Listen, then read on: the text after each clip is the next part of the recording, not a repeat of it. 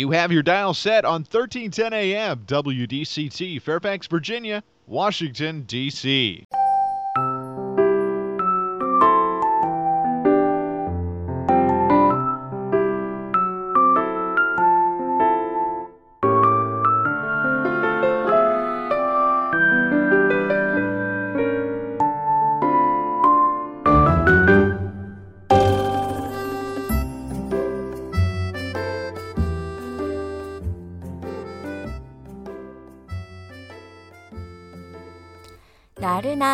오후를 날려줄 워싱턴 미씨들의 수다. 안녕하세요, 미씨님들. 윤주와 함께하는 워싱턴 미씨네. 미씨님들 우리 아이들 어릴 때요 말문 트이고 엄마 하루 종일 쫓아다니면서 왜? 왜? 왜? 했던 시절 다 겪어보셨죠? 했던 질문 또 하고 또 하고 술 취한 남편도 아닌데 물어본 거 또 물어보고 또 물어보고 엄마 김치가 뭐야? 어 김치는 배추랑 양념을 버무려서 만든 우리나라 음식이야. 응 그렇구나. 엄마 근데 김치가 뭐야? 어? 어, 김치는 우리나라 대표 음식이야. 배추랑 고춧가루랑 다른 양념을 버무려서 만들지. 아, 그렇지. 또 좀 있다가 엄마 김치가 뭐야? 김치가 김치지. 김치가 뭐냐고? 엄마 음악 들으면 재밌어? 그럼 음악 들으면 신이 나기도 하고 안정이 되기도 하고. 왜? 신나는 음악은 신나니까 또 느린 음악은 마음이 안정이 되니까 좋지? 신나는 음악은 왜 신나? 넌 유치원에서 신나는 노래 들으면서 율동하면 기분 좋잖아. 어른들도 똑같은 거야. 어른들하고 아이들이 왜 똑같아? 어른도 사람인데 너네만 신나는 노래 들으면서 율동하니?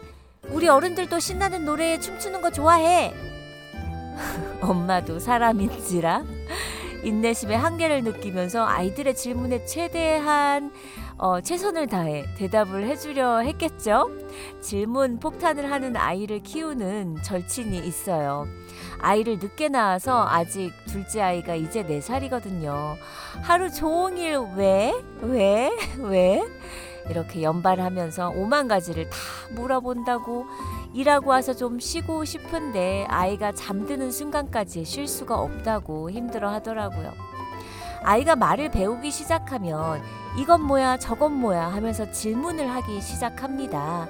UCLA 대학에서 연구 조사한 결과에 의하면요.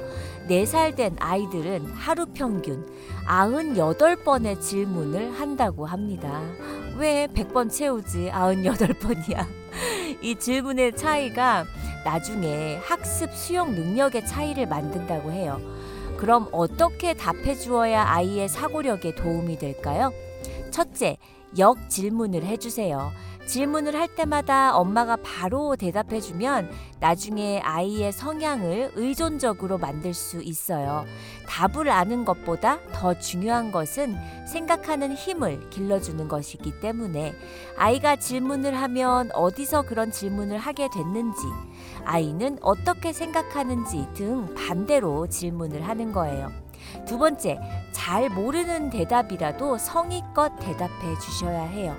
아이의 질문을 회피하지 마시고 아이가 실망하지 않도록 함께 알아가는 것이 중요합니다. 아이들은 엄마가 모든 것을 다 안다고 생각하기 때문에 엄마가 대답을 회피하거나 대충 대답하게 된다면 마음의 상처를 받게 돼요. 잘 모르는 질문을 하더라도 엄마가 이 질문은 잘 몰라서 함께 알아볼까? 라고 솔직하게 아이에게 대답하고 질문을 함께 공유해 주세요. 셋째, 엄마가 나중에 알려줄게. 선생님에게 물어보렴. 원래 그런 거야. 라는 말들로 대처하지 말아주세요. 아이들은 질문을 하면서 호기심을 해소하지 못하면 점점 지적 호기심을 잃게 되어 궁금한 것이 없어지게 되죠. 세상을 탐구하지 않는 아이는 세상을 관찰하지 않아요. 그런 아이는 새로운 지식을 습득하기가 어렵겠죠. 미씨님들 나중에 손주들을 위해서 기억하시면 좋을 것 같아요. 우와, 금요일이다. 신나게 가봅시다.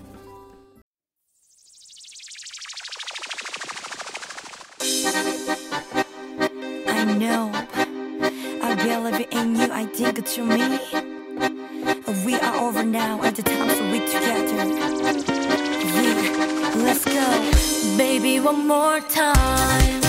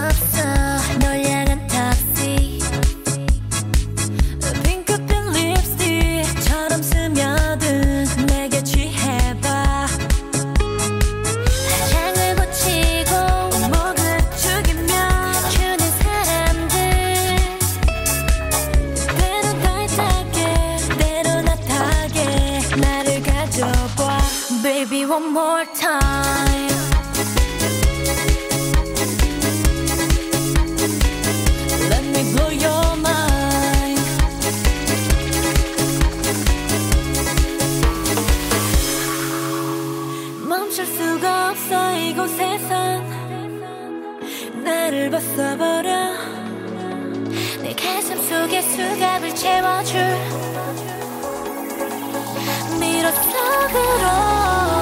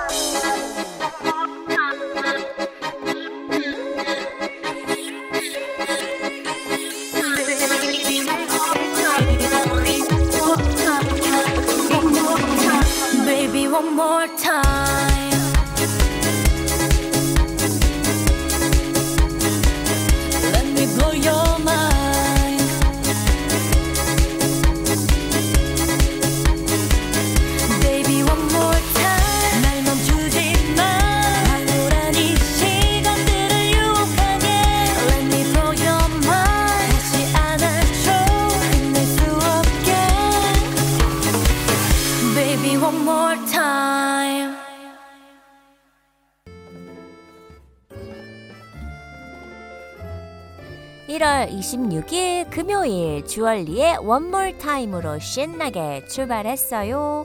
미씨님은 주로 질문을 많이 하는 편이신가요? 저는 많이 하는 쪽이에요. 학생 때도 그랬던 것 같아요. 곰곰이 생각해보면 바로 알 수 있는 답도 엉뚱하게 질문을 해서 선생님을 웃겼던 기억도 있네요. 인간에게 질문은 중요합니다. 사전에는 질문은 알고자 하는 바를 얻기 위해 묻는 것이라 정의하고 있어요. 질문하려면 궁금한 것이 있어야 하고 알려는 욕구도 있어야 하죠. 20만 년 전 나타난 현생 인류 호모사피엔스는 오랜 기간 침묵하며 어둠 속에서 살아왔다고 해요. 실제 기록하며 지식과 지혜를 축적해온 것은 5천 년에 불과하다고 합니다. 호모사피엔스가 만물의 영장이 될 수 있었던 것은 생각하고 상상하는 능력 때문이었어요. 사물의 이치와 자연 현상의 원리를 알아내면서 과학을 만들었고 과학을 바탕으로 기술과 공학을 발전시켜 왔죠. 인간의 역사는 과학 기술의 역사라 해도 과언이 아니에요. 그 과학의 출발점은 호기심이고 질문이죠. 물질 세계가 무엇으로 구성되고 생명체는 어떻게 살아 움직이는지, 지구 바깥에는 뭐가 있는지 궁금해하고 질문하는 존재는 우주 생명체 중 인간밖에 없어요. 사람은 왜 새처럼 날 수 없을까라는 질문은 결국 과학 연구를 통해 비행기를 만들어냈고 왜 물고기처럼 바다 밑을 다닐 수 없을까라는 질문은 잠수함을 만드는 출발점이 됐어요. 호기심과 질문이 없었다면 인류는 찬란한 물질 문명과 정신 문화를 이룰 수 없었을 것입니다. 우리는 질문만 들어봐도 그 사람이 어떤 사람인지 알 수 있어요. 생각하지 못한 날카로운 질문을 하는 사람은 창의적이고 탐구심이 강하죠. 또 엉뚱한 질문을 하는 사람은 상상력이 풍부하고요.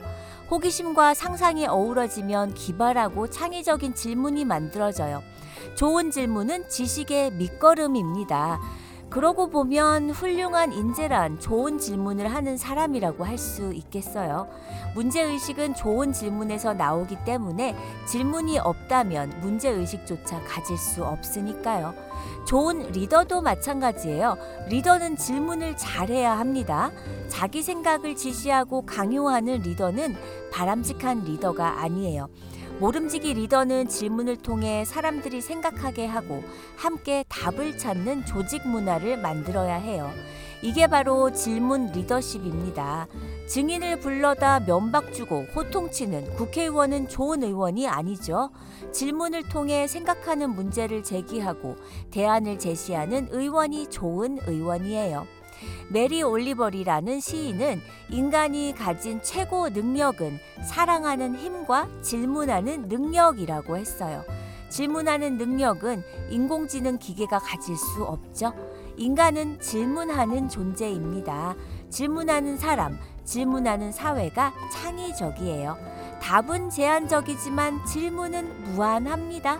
질문하는 습관과 문화를 만들어야 해요. 질문하지 않고는 결코 발, 발전할 수 없을 테니까요. 지드래곤이 부르는 결국 듣고 올게요. Love is painful, all the love is painful. 바보처럼 반복, that's what I always do. Such a pain is beautiful. As you. 희망은 실망으로, 소망은 절망으로. 사랑이 깊어질수록 아픔은 딥해져. 이번엔 다를 거란 착각 혹은 기대. 몇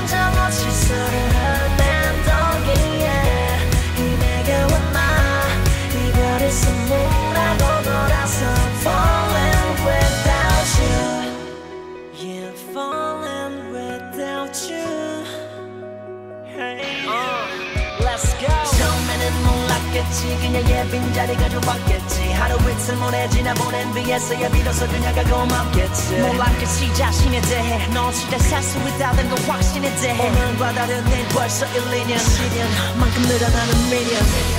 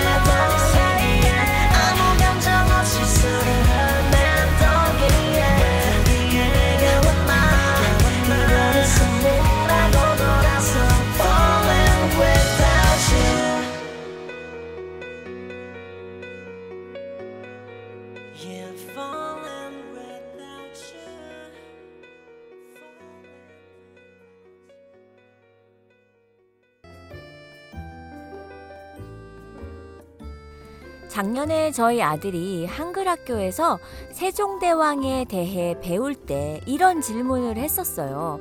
한글은 세종대왕님이 만드셨으면 다른 부호들, 느낌표, 물음표, 마침표들도 함께 만드신 거냐고요. 근데 곰곰이 생각해 보니까 이런 부호들은 전 세계적으로 쓰이고 있는 것들이잖아요. 그럼 세종대왕님이 만드신 게 아닐 테죠.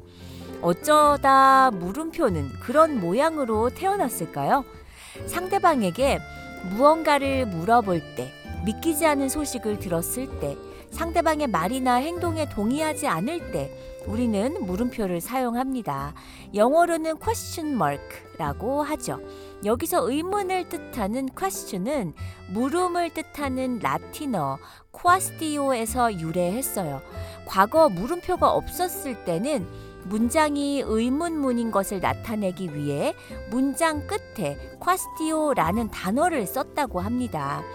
그런데 이 단어는 꽤 길었기 때문에 QO, QO로 줄여서 사용하고는 했는데 그러다 보니 의문문을 나타내는 것이 아니라 하나의 단어인 것처럼 보여져서 QO를 위아래로 적는 식으로 바꿔 사용했다고 해요.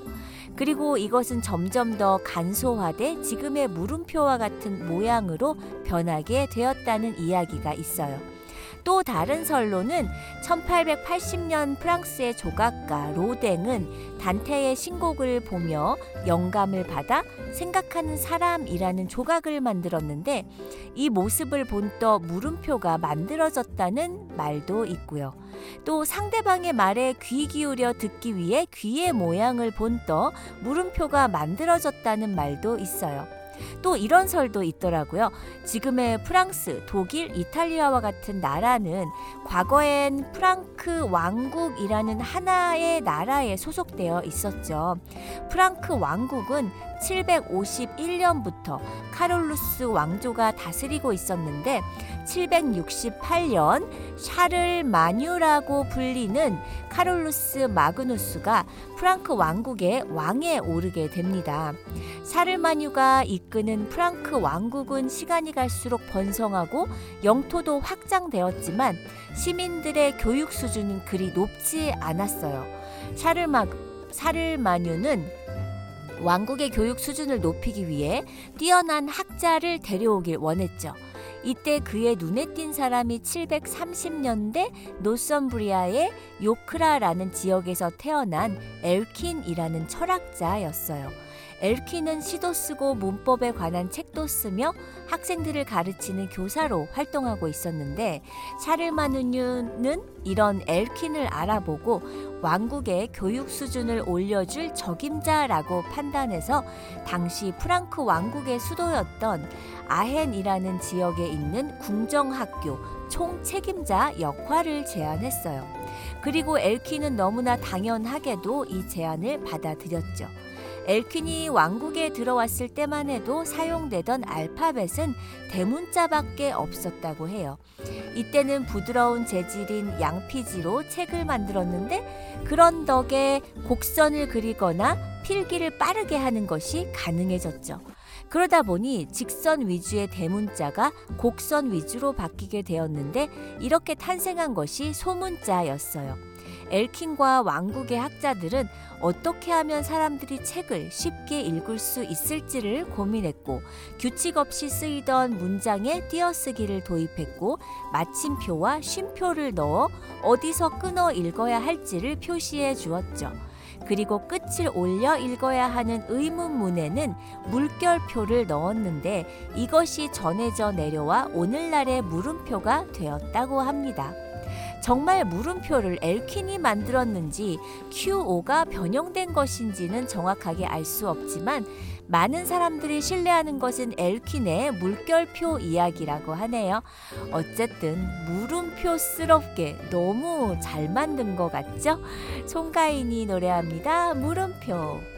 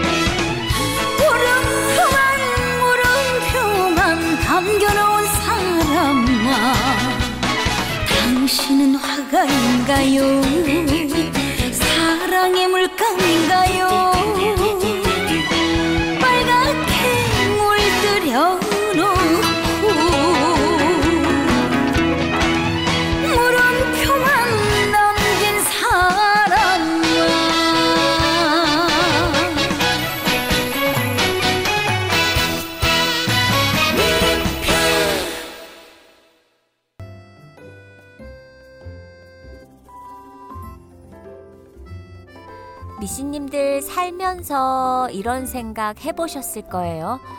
아휴, 내 인생은 정말 물음표 투성이야. 도대체 어떻게 해야 할지 모르겠어.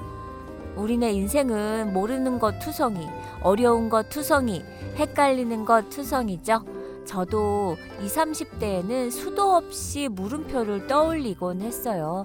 지금도 가끔은 해답을 찾을 수 없어 교계를 갸우뚱거리거나 혼란스러워하긴 하지만 정말 과거에 비하면 많이 어른이 된 듯하다고 할까요? 과거엔 무성한 물음표 속에 뭐 하나 쉽게 해답을 내리지 못하는 저를 보고 있자니 그저 답답할 뿐이었죠. 사회적으로 어른이 된 나이지만 여전히 어른 아이에서 벗어나지 못하는 듯한 기분이 들었어요. 그 예전엔 어른 아이였을 땐 해답이 없을 때 걷다 보면 이 답답한 기분이 해소될까 싶어 정처 없이 길을 걸어봤습니다. 고민이 해결될지도 모른다는 희망과 함께 걸음을 부지런히 옮겨보지만 고민은 꼬리에 꼬리를 물고 계속 생겨날 뿐이었죠. 물밀듯 밀려오는 고민이 벅차게만 느껴져 질끈 눈을 감기도 했어요. 눈물이 찔끔 나기도 했어요. 그렇게 한참을 걷다 보면 너무 멀리 와 있었던 적도 있었어요. 어떻게든 고민을 해결해야만 한다는 생각에만 빠져 너무 멀리 와버렸구나. 고민에만 얽매여 평화로운 날씨, 싱그러운 연두빛 나무, 내가 좋아하는 주황빛 노을 지는 순간을 제대로 바라보지 못했구나. 고민을 해결하지 못하고 있는 저를 미워하며 숨가쁘게 달려오기만 했구나. 그러다가 문득 깨닫게 되었죠. 우리 인생은 애초에 물음표 그 자체가 아니었을까? 지금의 고민을 해결해도 오늘의 또 다른 고민이 생겨나고요. 오늘의 고민을 해결해도 다시 새로운 고민이 생겨난다는 건 우리는 이미 잘 알고 있지 않나요? 시간이 흐르는 것처럼 고민이 생기는 것도 어떻게 보면 자연스러운 일인걸요. 어쩌면 내가 고민하고 고민했던 시간들 자체에 해답이 있었을 수도 있겠다 싶어요. 이제는 어느 정도는 알겠어요. 제가 찾던 해답은 답을 찾지 못해 방황하고 있다고 여겼던 숱한 시간과 고민의 흔적들이 모여 이루어질 수 있었다는 것을요. 저의 물음표를 해소해줄 가장 큰 온점이자 느낌표는 그저 오늘을 부지런히 살아가는 내 존재를 소중히 하는 데 있었음을요. 오늘도 여전히 저와 같은 많은 사람들이 몸만 커버린 어른아이의 모습을 하고 무수히 많은 물음표와 함께 온점들을 찾아 떠나죠. 그리고 그렇게 만난 온점이 느낌표로 바뀌는 나를 찾아 걷고 또 걷습니다. 하지만 결국 그 속에서 우리는 무한대로 생겨 우리는 무한대로 생겨나는 또 다른 물음표들을 마저, 마주하고 좌절합니다. 좌절과 고민의 과정을 반복하고 견디다 보면 결국 우리는 우리의 해답, 우리의 느낌표를 발견하게 돼요. 우리의 해답은 물음표와 함께 우리 삶 속에 이미 동행하고 있었음을 깨닫고 알게 되실 거예요. 저도 아직도 완전한 느낌표를 만나지는 못한 것 같지만요. 적어도 앞으로는 물음표를 만날 때마다 좌절하진 않을 수 있습니다. 장나라가 노래해요. 내 남자.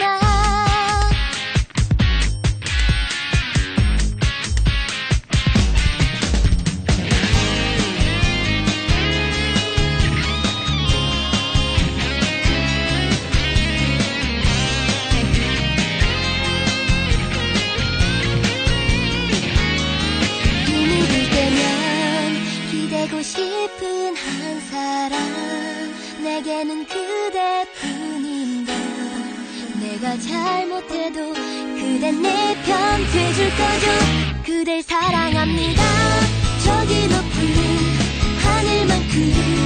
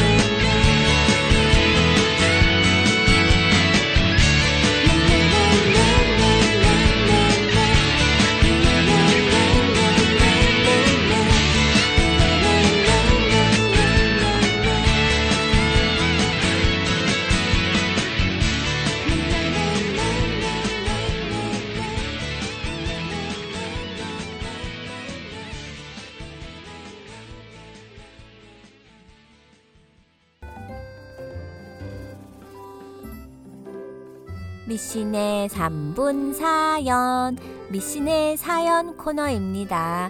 월요일과 금요일 3분 코너에서 미신님들 일상적인 사연부터 감동 사연, 재미있는 사연까지 함께 나누고 있어요. 사연 보내주실 곳 이메일 주소 알려드릴게요. 미씨토크 at mail.com입니다. 오늘의 사연 소개해 드릴게요. 안녕하세요. 사연이라는 걸 처음 써봅니다. 한국에서 친언니가 고등학생 때 라디오 사연 신청하는 걸 옆에서 자주 봤어요. 당시는 제가 어렸어서 크면 나도 꼭 해봐야지 생각만 했었는데 미국에서 이렇게 사연을 보내게 될 줄은 몰랐네요. 어제 윤주님 아침 방송에서 자장면 가격 얘기 하시는 거 듣고 그 옛날 추억에 잠시 잠겨 보았답니다. 엄마 손잡고 처음 맛본 짜장면. 그 맛있는 짜장면이 제가 중학생 때 500원 정도 했던 기억이 나요. 또 제가 즐겨 먹던 많은 과자들, 과자들도 100원이면 살 수가 있었어요. 동네 구멍가게에 가면 수북히 쌓인 과자들 중에서 하나를 고르지 못해 서성서성이다.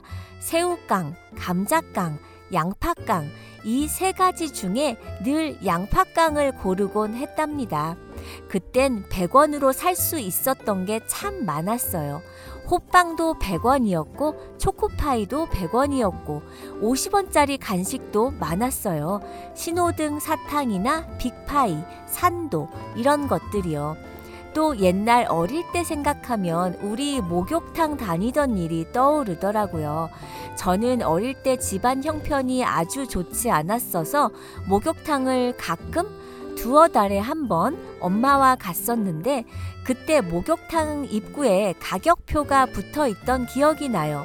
대인 1000원, 소인 900원이었던가 그랬던 것 같은데 목욕탕에서 우유나 오란씨를 마시는 또래가 있으면 얼마나 부러웠던지 몰라요.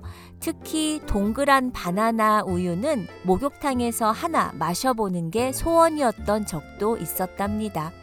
잊고 있던 그 시절 기억 윤주님 덕에 새록새록 떠올려 보았습니다. 시간 여행 제대로 한 것 같아요. 앞으로도 윤주 씨 방송 늘 청취하면서 항상 응원하겠습니다. 맞아요. 제가 어제 어, 수요 그저께 수요일이었던가요? 오전 방송에서 짜장면 얘기를 했었어요.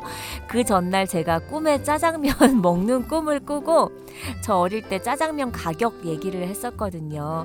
사연 보내주신 미씨님은 저랑 비슷한 또래이신가 봐요. 저도 새우깡, 감자깡, 양파깡, 초코파이 100원에 사 먹던 시대거든요. 신호등 사탕 50원 한 개, 세 개 들었는데 입에 하나 넣으면 한참을 빨아먹어도 오래 먹을 수 있어서 인기 있던 사탕이었죠. 우와, 저도 옛날 기억이 새록새록 합니다. 미씨님 추억 소환 너무 감사드려요. 또 사연 보내주실 거죠? 어, 보내주실 곳 다시 이메일 알려드릴게요. m i s s y t a l k at mail.com입니다. 소유미의 노래예요. 묻지 말고 해요.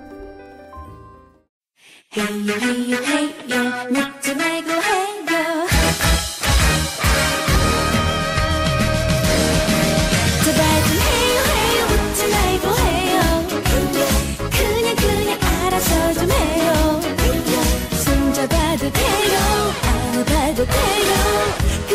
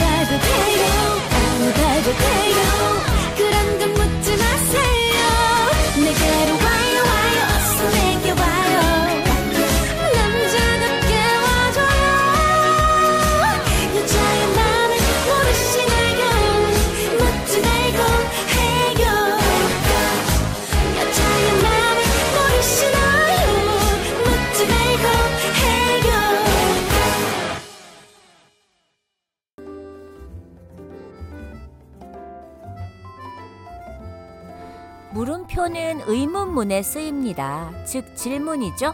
우린 어떤 때 질문을 하나요? 의심하거나 몰라서, 궁금해서 하기도 하고 기분이 나쁘거나 꼬투리를 잡으려 할 때도 하기도 합니다. 또는 당황하거나 겁이 날 때도 질문을 하게 되죠. 그런데 가장 중요한 질문, 즉 물음표는 따로 있어요. 무엇일까요? 바로 관심의 물음표가 그것입니다. 우리는 사람이나 사물, 그 무엇인가에 관심을 가지게 될 때 질문을 하게 돼요. 막 말문이 트인 어린 아이들을 보세요. 세상에 대한 무한한 호기심으로 쉴 새 없이 질문을 쏟아냅니다. 혹은 막 사랑에 빠진 연인들을 보세요. 서로에 대한 애정 어린 관심으로 연인들의 대화 속에는 그 어떤 기호보다 물음표가 가득합니다. 우리도 똑같아요, 미씨님들. 지나가는데 너무 멋있는 남자가 지나갑니다. 어머어머, 우리 동네에 저렇게 잘생긴 남자가 살았다고? 완전 궁금해지죠? 저런 남자랑 사는 여자는 어 누굴까 누굴까 누굴까 궁금하죠? 어 저 남자 직업이 뭘까 뭐 하는 남자일까? 미신님도 이거 좀 제가 과장되게 예를 들기는 했지만 어쨌든 관심이 가니까 궁금한 것들이 생기는 거예요. 그래서 저는 질문을 참 좋아합니다. 누군가가 저에게 쉴 새 없이 질문을 한다는 건 호감일 수도 있으니까요. 남자든 여자든 상관없이 나와 친해지고 싶다는 뜻이기도 하니까요.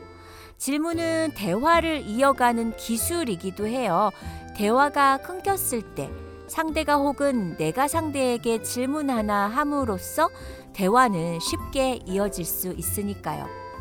의사와 변호사 같은 전문직 종사자들이 가장 먼저 배우는 건 질문하는 법이라고 합니다. 제대로 묻지 않으면 좋은 답을 구할 수 없기 때문인데요. 작가 도르시 리즈가 말한 질문의 일곱 가지 힘이라는 게 있어요.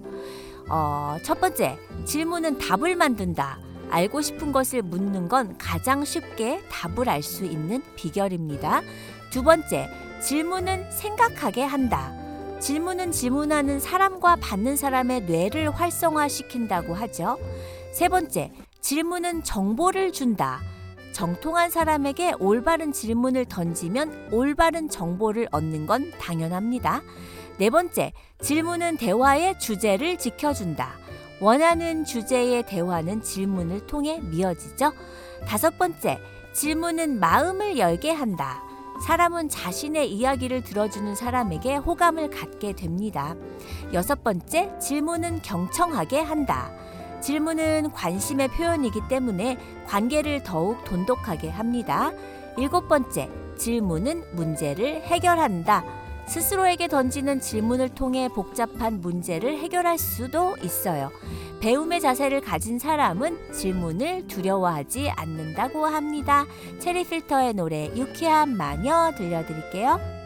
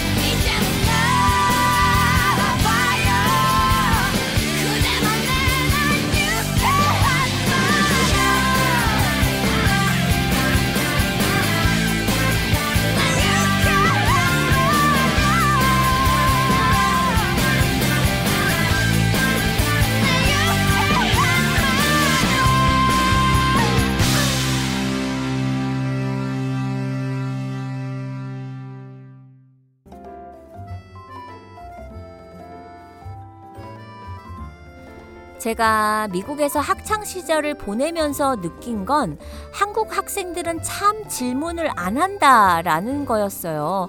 중학생 때도 한국 학생이 몇 없었지만 그래도 전체를 통틀어 다섯 명 정도는 있었는데 저처럼 영어를 못해서 질문을 안 하는 것이 아니라 심지어 한국말을 잘 못하는 한국 학생도 같은 반에 있을 때 질문하는 걸 한 번도 못 들어봤었죠.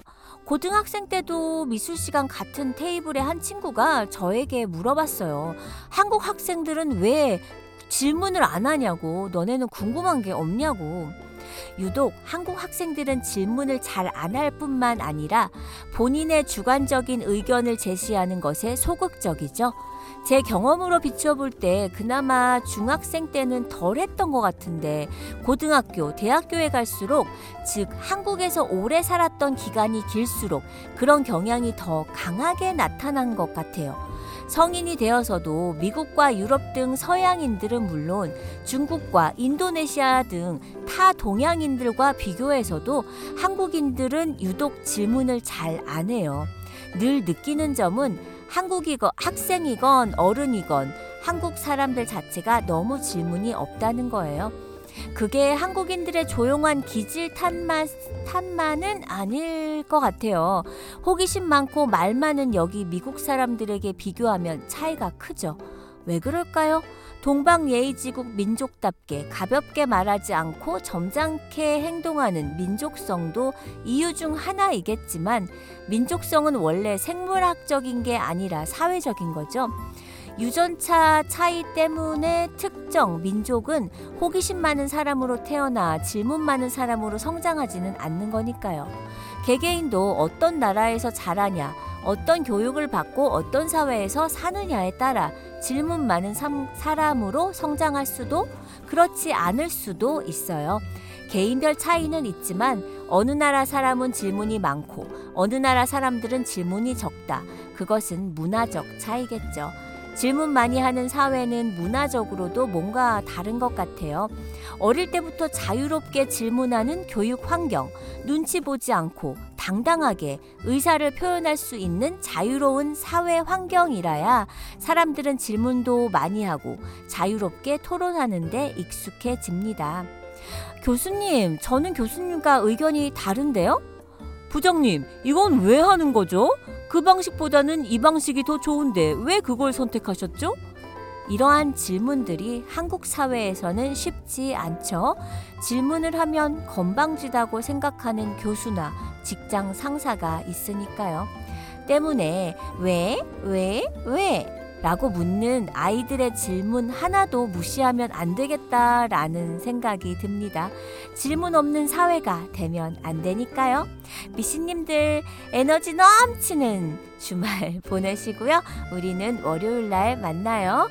마지막 곡 REF의 기, 귀머거리 하늘 들려드리면서 윤주는 물러갑니다. 미씨님들 사랑합니다. Thank